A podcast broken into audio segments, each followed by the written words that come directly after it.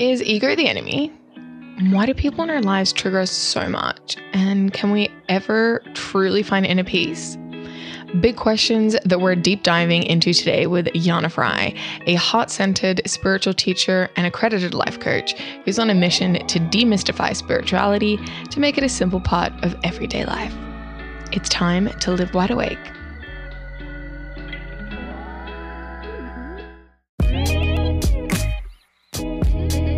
Hey, it's Steph Dixon, and welcome to the Live Wide Awake podcast.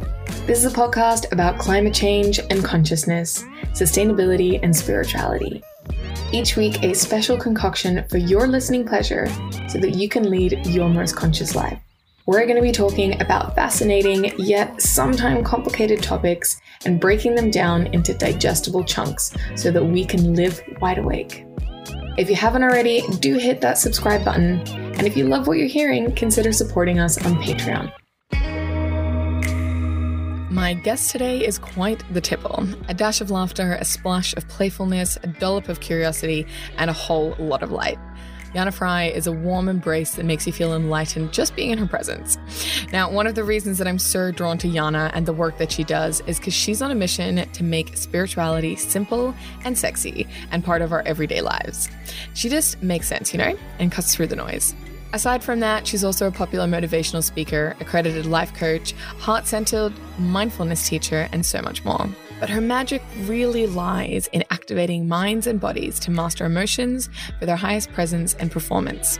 So get comfy because we are going to be diving into looking at all patterns and habits, how we can break free of them, understanding why people in our lives trigger us so much, but also finding out more about our relationships with money, as well as finding inner peace and abundance. You're not going to want to miss this episode.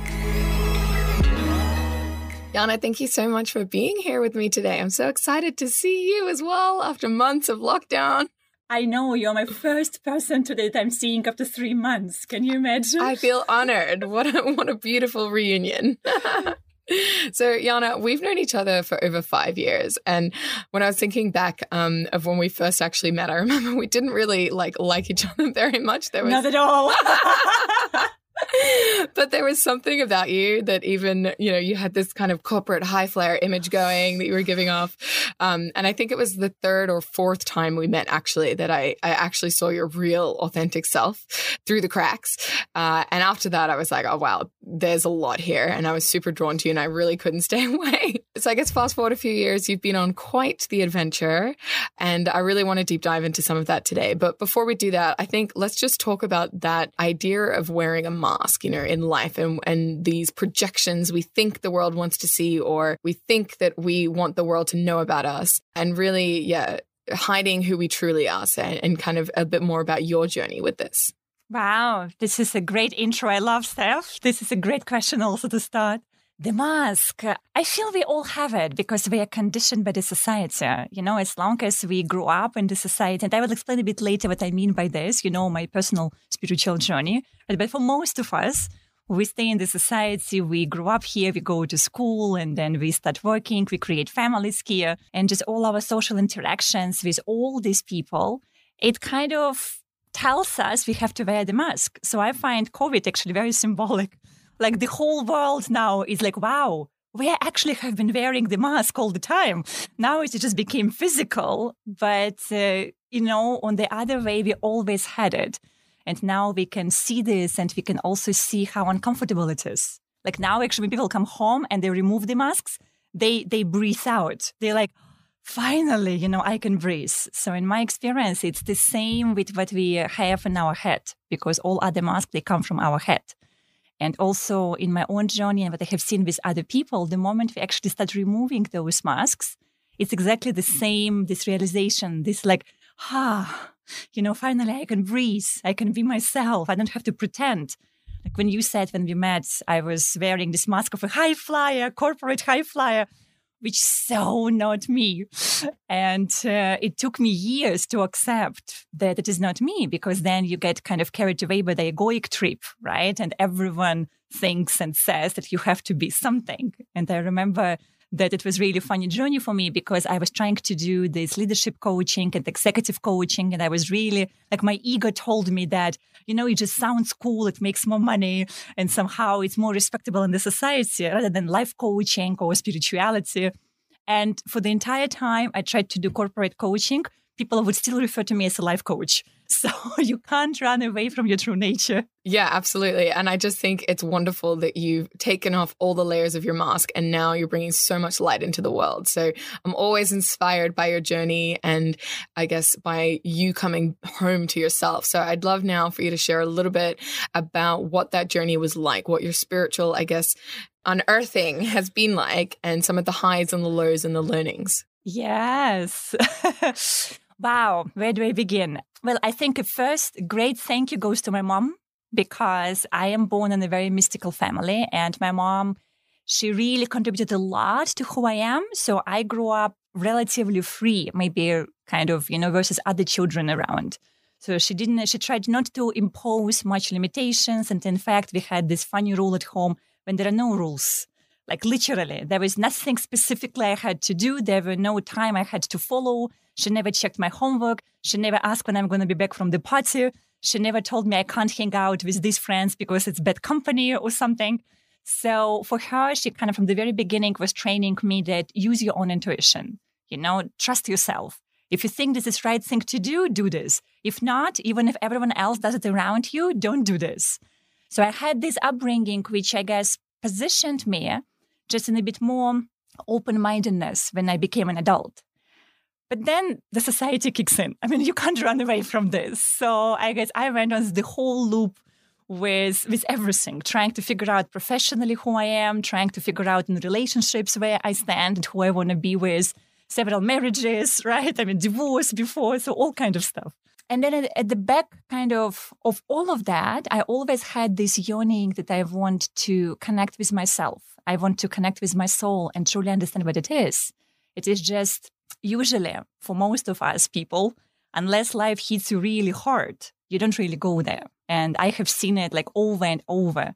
Now, it doesn't have to be this way. Now, when I teach, I tell people actually you can stop earlier, do it yourself. And then there's a difference when you jump off the cliff or when someone pushes you off the cliff. So I waited until life kind of just knocked me off. And it's landed me, it was back then, it was uh, a divorce and a death actually of my first husband, which landed me in a really bad kind of dark emotional and mental space. And I was very young. I mean, I was 27 years old. And it, it forced me to look at myself and my life and to reconsider everything I think is true. And that was the, the turning point when I truly went on this spiritual journey, which has been now almost 10 years already. Just traveling all over the world and talking to all kind of teachers and masters and gurus and priests and yogis and monks and you name it from all kind of cultures and backgrounds and mystical schools in this quest for like who are we? Why are we here? Right? So what is it all about? There must be some kind of purpose to life. So I went through different different varieties and different schools, and including tantra, which is the whole journey of itself. You know what people understand under tantra in the society and what it actually is and isn't. And then uh, after long journey, the life led me to Tibetan Buddhism, and this is where I found my own spiritual home. And it's kind of just made sense. You know, everything I have been studying before it's like it just it comes together like a puzzle it means that i'm not i don't want to say that i i don't support a new age type of spirituality you know there are many new age schools that teach lots of things which are which are very beautiful. But then i always look at why are you actually doing this right? And i think you and i had this chat earlier and there's a big difference when uh, you want to go for more power and more experiences which a lot of practices offer to people. And uh, when you can when you want to go for freedom and liberation when you just kind of want to be free from it all and be your own person and do your life work and don't have those grasping things around you and in my experience those often are not the same paths and you kind of have to choose where you want to go and so with kind of this very new age type of spirituality um, it is just it's important to be very centered and not fall into indulging or denying certain aspects of yourself. So that's kind of just important to remember. And so when I came to to Tibetan Buddhism, which was really interesting because as they say, when you're ready, teacher just shows up. So it literally happened. Like I met my teacher, Rinpoche, Karma Rinpoche, and uh, it was a common friend who introduced us. And the Rinpoche just flew in, you know, for teachings to Singapore to give uh, teachings here. And so basically they just came to my home like literally knocked on my door, which was really just amazing experience of itself when you open and I'm like, oh, here is the Lama. this is wonderful.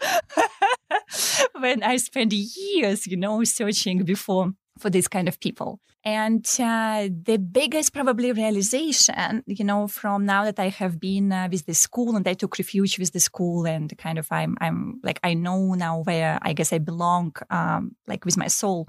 The biggest realization was that spirituality and like all those practices like I, I i mean i know that monks and lamas don't use the word enlightenment easily i mean in the society it's often like used too lightly probably right for them when they say it they really mean it actually so and when i had those conversations with my teacher uh, about like awakening enlightenment what it is and spiritual practices my biggest realization was that it is actually not about me. Can you imagine? And I don't know why it took me so many years to understand it. I was like, I want to be awakened. I want to be enlightened. You know, it's me. It's about myself. And then the Lama just said, look, you're like, it's, you're like completely off. You really have to look at it from a different perspective. and the moment that landed in my mind and I truly realized it, that what made all the difference for my practice and my journey. Yeah, wow, amazing. Thank you for sharing. I think there's so much that I want to unpack there, but I think one of the things that I guess one of the biggest gifts that you gave me was really this idea of loving kindness. And I think this is kind of what you're alluding to here. If I'm jumping to the right conclusion yes. about it not being about us and our awakening and our, you know, as you said, enlightenment, but actually this this bigger concept. So maybe you can also kind of unpack that. What is it really about then if it's not about us finding enlightenment? yes, yes. We, we were talking about it, the loving kindness, the bodhicitta, which is the foundational practice in Tibetan Buddhism. And it kind of helps you to set the tone for everything. It took me again a while to even understand what bodhicitta is because it, it's such a it's such a sophisticated, you know, deep and complex concept of itself that it just takes a while to figure out and, and grasp it.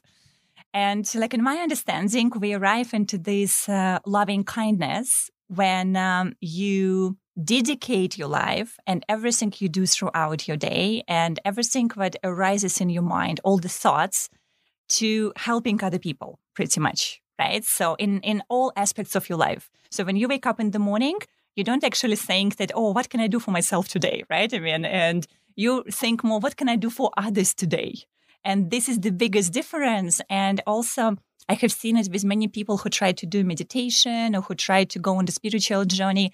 And lamas often just, it's like this, like this, and inside the jokes, you know, when especially Westerners show up uh, and try to learn from Tibetan lamas. And most of Western people who understand all these teachings, they would come and ask for the dzogchen or like advanced um, tantric practices and meditation techniques.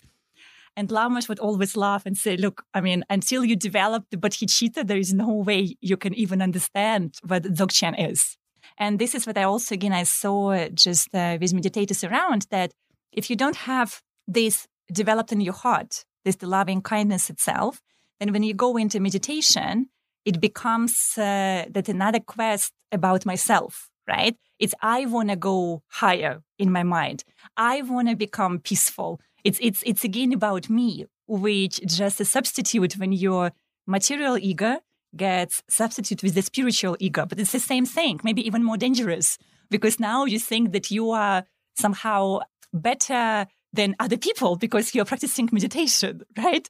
Where the whole point is that you go into the meditation and you go into the practice and you are actually doing it so that you can become so free that you can help other people. And what I like about the kind of Tibetan school, how they teach, there are different, there are three stages to the meditation. There's like a preparation stage, there is the main part of the meditation, and there's the conclusion. And all of them are equally important. So, and conclusion is the one when you always say at the end of the practice that now all the merit you dedicate to sentient beings and, you know, or to all other people in your life or to everyone who is like you and who wants the same things that you do, right? So, and by that, we are training our mind to place this focus on the other, which helps to move away from this I-ness that it's it's not I am, it's not all about me, right? We we are all in it together. We're like drops in the ocean. So you are the drop and you are the ocean at the same time. It it sounds beautiful in practice. Um, it's not easy to actually implement. Not at all. I think I'm still learning. Okay, so not at all. yeah, and so I guess, do you have any sort of practical tips? I mean, this is obviously my analytical side of the mind coming in to be like, how do we actually start embodying this more?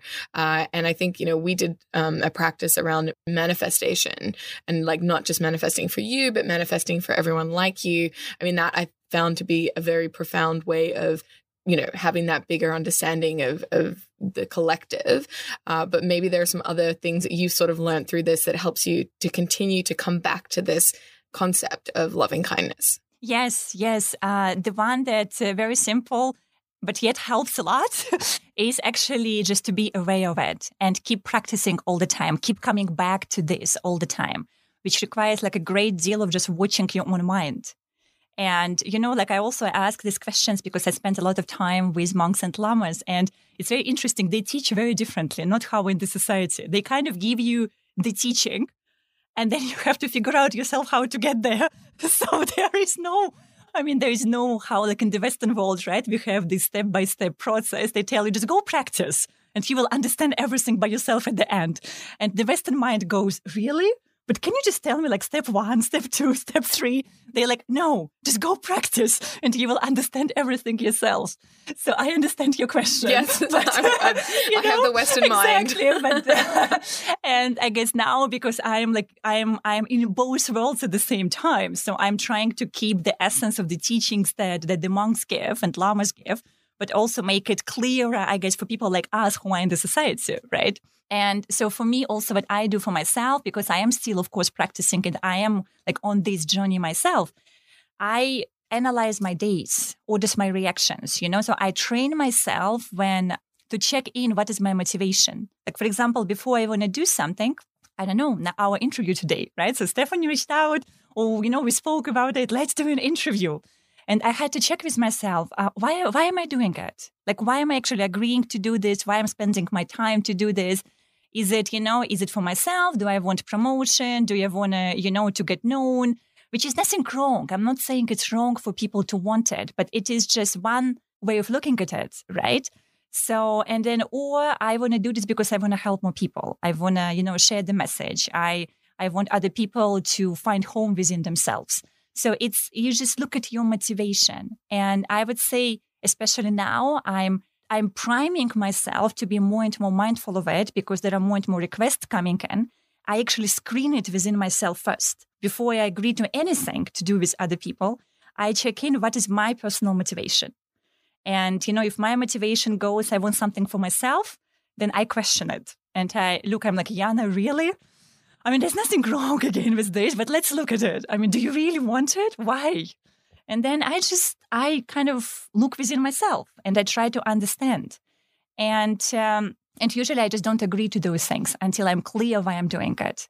And then if it is like a first, you know, like when you ask about this interview, it is very clear for me that yes, we're going to do this because Stephanie is on the mission, you know, and I would like to help more people. So we're definitely going to do this. It's very easy, very clear what they call like a full body yes to help others. So then you know that you are practicing, right? So that's kind of how you want to to look at it. And uh, and then just throughout the day, I also keep watching uh, just my reactions to people. So I, I'm constantly monitoring myself and I know that you probably want me to tell you like a 10 tips how to do this or 10 steps, you know, to, uh, to achieving love and kindness. But it doesn't work like this. so Eastern, you know, Eastern philosophies and mystical schools, they're a bit more, they're less logical often. I mean, there is of course structure to them and there is very like strong uh, logic and often even scientific background. But in practice, you just have to practice. And to practice here every day, you examine your your decisions and you examine your thoughts. That's the practice, and then you get better over time. yeah. So it's it's basically a journey, and a there's journey. no quick fix or anything like that. I'm we have sorry, to do guys, the work. Those who are listening, yes, I know. It's like in one minute, tell me something is going to change my life. It doesn't work like this in reality. but I actually think there's some comfort there to know that uh, it is a journey, just like anything else in life, and that if you know we're committed to this, we're going to have the reward over the long term, and it's going to be you know deeply altering the way that we show up and I like the fact that it's a bit more of a journey and there's not a quick fix. It also helps people, or people like me anyway, to understand that it's okay that we're not going to get it overnight as well. You know, exactly. like that perfectionist side. It's like it's cool. You know, there's like a little bit of release in the fact that it's a journey. exactly. You know, otherwise we get trapped again in this like I am the meditator. I want to be a perfect meditator. I want to have nirvana by morning, right? it doesn't work like this. Yeah. And I feel it's also sometimes you practice and you practice, you practice, you know, and then and then you kind of arrive in this place when you kind of feel I'm actually good. You know, I'm at peace with myself, I'm at peace with people, I'm at peace with the world. And you walk through the day thinking, okay, I'm good, I got it and then something happens and the person shows up or yells at you or things don't go the way you want and you have this reaction again and you go where did my peace just go you know i was fine so which again if you look at it as the journey then you can relax in this you are always product in making there's like never ending process and in fact what i also learned from my teacher as long as you have a physical body you will have needs and cravings so it's almost I mean, I can't say it's impossible. Maybe it is possible if you renounce everything and you go and spend 20 years in the mountains or forest and you, you know, focus on the practice only, then maybe uh, you can reach this level of a very, very high enlightenment while being in the physical body, right? And we know it about uh, Tibetan lamas when they kind of become this rainbow body, right? So it's, I mean, if you, if, if the, if the physicality starts changing, so to me, it means you completely transcended the concept of the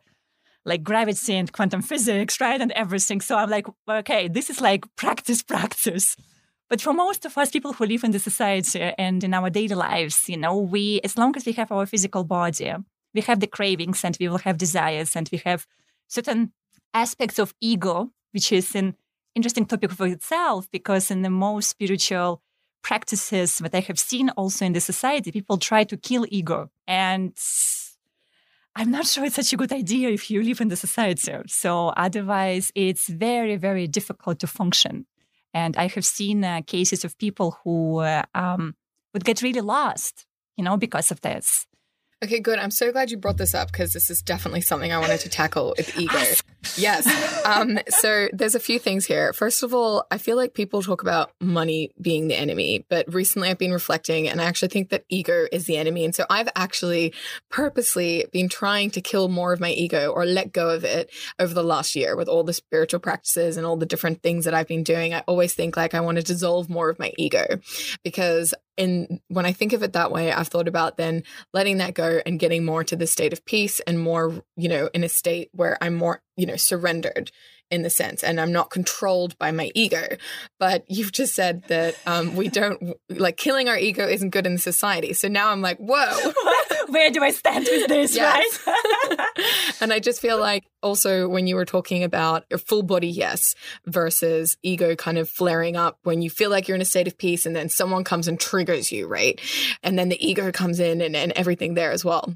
So yeah, not really a question, but just like, how do I navigate through this now? And like, what, you know, maybe you can unpack a bit more of the things that you were sharing. Yes, you take a deep breath, you know, and then one more deep breath, and one more deep breath. So three breaths before you answer to this person. This is number one, which helps to come back to yourself. And I'm not kidding, I really mean this. So I feel that, and then you examine again within yourself why did you get triggered? So I feel that if people actually would constantly look at themselves, we would not have any conflict with each other because we have a conflict when when we feel that someone is not meeting our needs, when someone is not doing what we want them to do for us, right? So, or when someone is not saying what we want them to say to us because we have some kind of idea of how it should be. And that's kind of beautifully comes uh, together with loving kindness and bodhicitta again, right? Because then when you when you when you do this practice, when you focus on arising bodhicitta within yourself, within your heart, when you focus on the loving kindness, then you also start examining your own desires to be acknowledged, to be recognized, to be seen, even to be loved by others, which brings you in a very interesting place where whatever people tell you, whether they say, I love you or I hate you, it actually becomes the same for you because you are at peace within yourself, right? And I know that again in the society where maybe it's a little bit a far-stretched concept for people who live here. I fully, you know, understand this. But I also find through my own personal journey and just seeing, you know, other like teachers and meditators around me, I feel it's a wonderful inspiration to have for all of us. That when you're in a relationship, if you can really arrive in this place, when regardless of what your husband or wife or girlfriend or boyfriend do, right? So that you are actually at peace, then I feel that that that gives you so much space in the relationship that there are no more conflicts like i know it's even like in my own uh, like in my own life uh, with my own husband we have been together now i don't know i think for 11 years probably. And i don't even like honestly i don't even remember last time when we had the conflict about anything. It has been i think at least three four maybe five years we were fighting about something because that, that's that's we kind of arrived into this naturally where you just look at the bigger picture. When something comes up and then we both go really? I mean it's so insignificant when you look like at the life itself then there's really no point fighting about it. And uh, so I feel like when we do that, then people start triggering us less. Having said it, of course, I mean, I myself still, people do trigger often. And when that happens, then um, I just look within myself and I take those breaths and I try not to respond right away.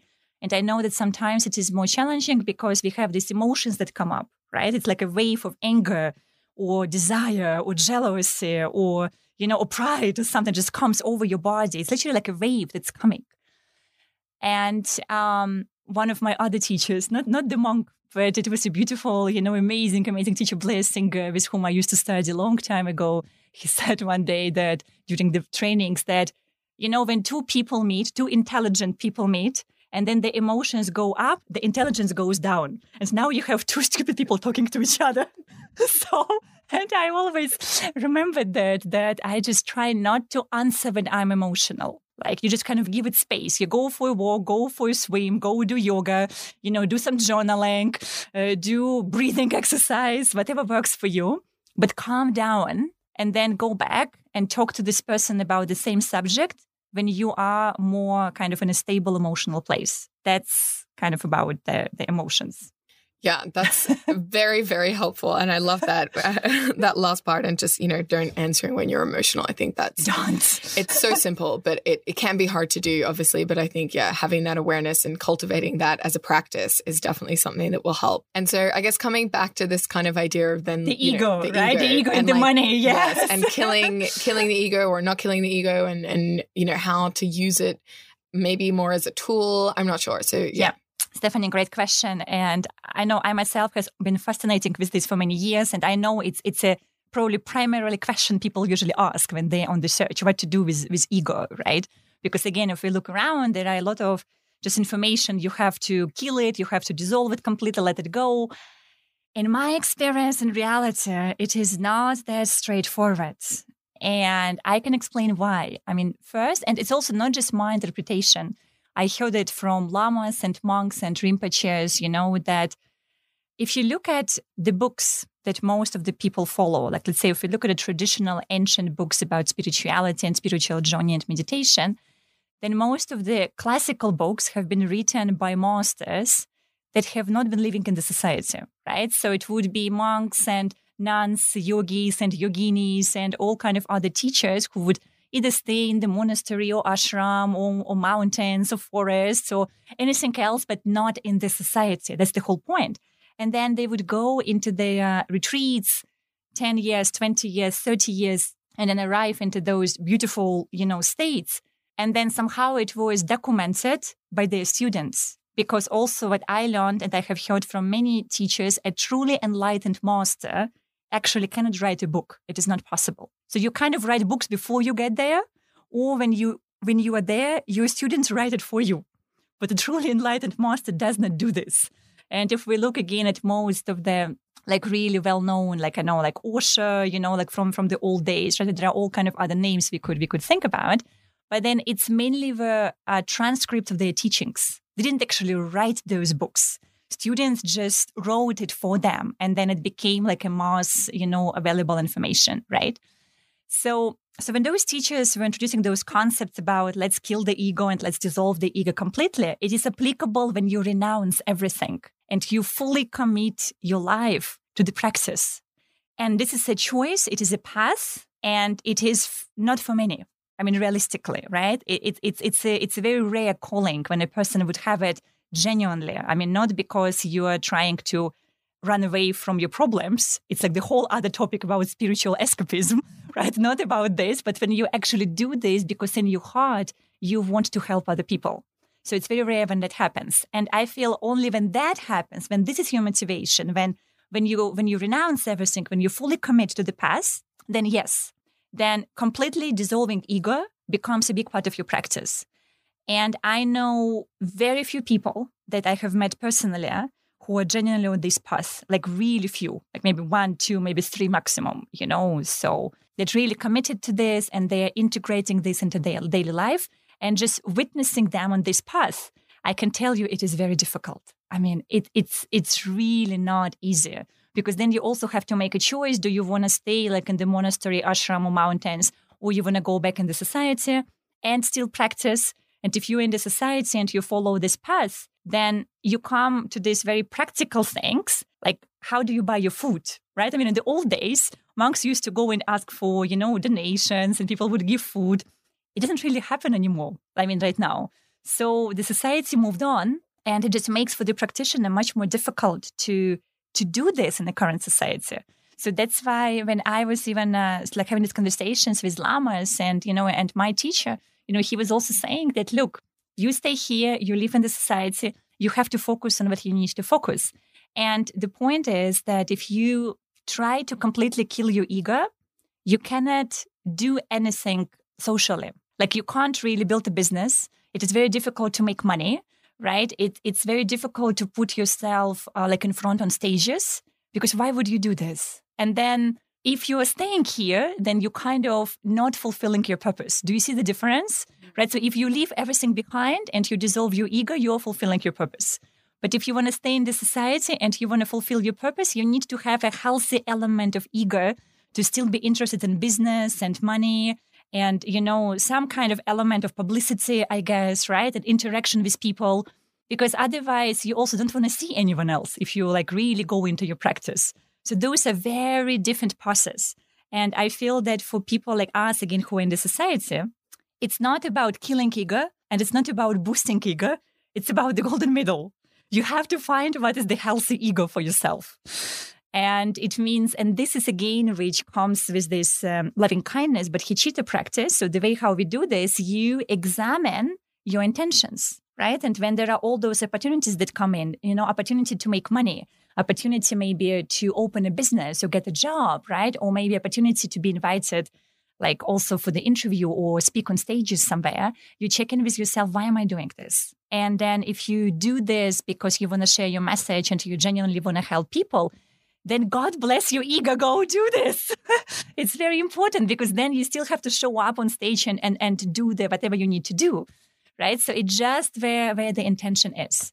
So you have to be very careful. It's not don't kill it completely, Steph. Yeah.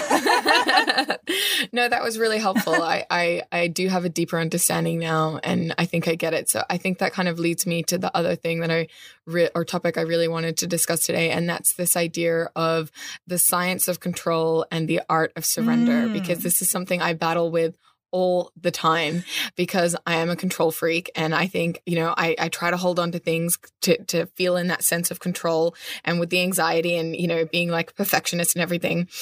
But when you surrender and when I do get in the flow of surrender, it's like a whole different type of control and relax and letting go and being much more in flow with life. But I can't maintain it very long.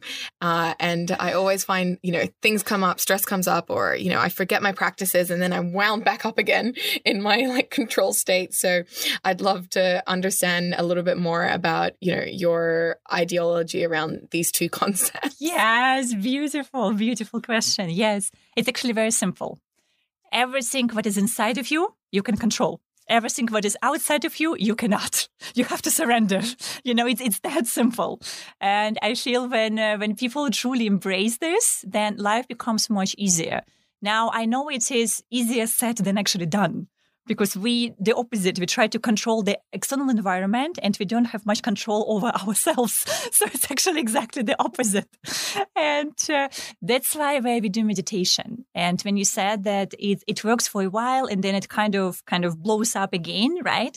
So this is where meditation helps. That's why we do this because then the purpose of meditation actually is to train your mind to be focused on what you want it to be focused instead of just running all over you know around and if you do this, I think scientists say even 10 minutes a day meditation of any kind, you can choose anything. There are so many these days. So if you do that, then consistently, then over time, it is just you become more stable in your mind. You're not that easily kind of taken off balance anymore.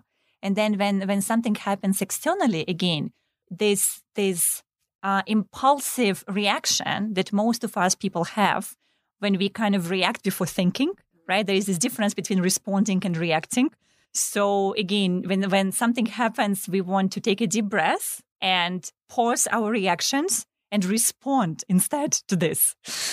And uh, that requires that requires this practice and meditative mind. But then again, the um, the understanding here is that, and it maybe just takes time to even accept it and remind yourself this over and over and over again everything that is outside of you, you cannot control. Like there's no way. And the sooner like a person arrives into this understanding, the easier life becomes. Usually people try to grasp and hold. And I know it, it, it's not easier because it also means that you can't control, you can't really control circumstances. You can't control people come and go in your life.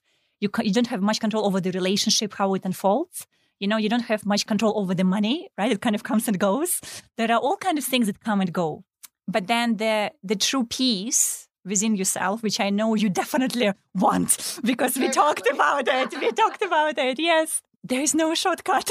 I'm so sorry, but if you're if you're just waiting for me to tell you, Stephanie, do this for three minutes, and in 30 days from now it's gonna be, you know, you're gonna be superly tranquil. It doesn't work like this again.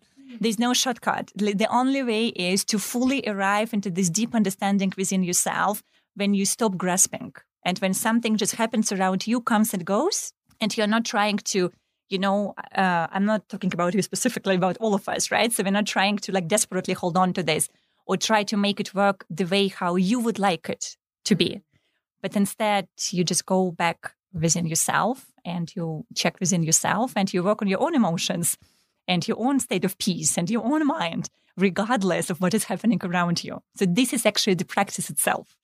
And then the better you become at it, and it takes practice to become better at it, then it becomes easier. And then this, um, what you were saying, the I think it's during the the M5 program we came up with. This was your question, right? The the the art of control. No, we said the the the science, science of, control control and the art, art of, of, surrender. surrender. yes, that it just came when you were asking a question. I remember. Yes, so you just become more masterful at it because then it is much easier to surrender to things. I don't know how helpful it is, but this is the truth. it's good. It's good to have the truth and to know that it's an ongoing practice and, you know, coming back to that idea of a journey. But I think I've learned so much during this conversation, as always, when I'm around you. So thank you so much for bringing all your light into the world and, and really for making some of these very complicated topics more simple. I think yeah, and just giving that that deeper understanding. It's yeah, amazing. Thank you. Thank you, Steph. Wow, what an episode. I am completely in awe of this woman. I think that was just uh, so helpful for me. I hope it was helpful for you as well. I think the three things, the biggest things that I'm taking away from our conversation was to really question and examine our intentions. You know, asking myself, what is my personal motivation? Why am I doing this? And just I guess, the comfort in the fact that the journey to inner peace is a lifelong one and it's going to be something that we're going to continue to work on. So there's no need to put pressure on the learnings um, at this stage. And I think, yeah, the best thing I'm taking is really just, you know, question ourselves, examine, and really looking forward to learning to find home within myself. I hope that today's conversation stirred something deep within you ready to awaken. If you enjoyed today's episode, do hit that subscribe button and consider supporting us. Until next time, live wide awake.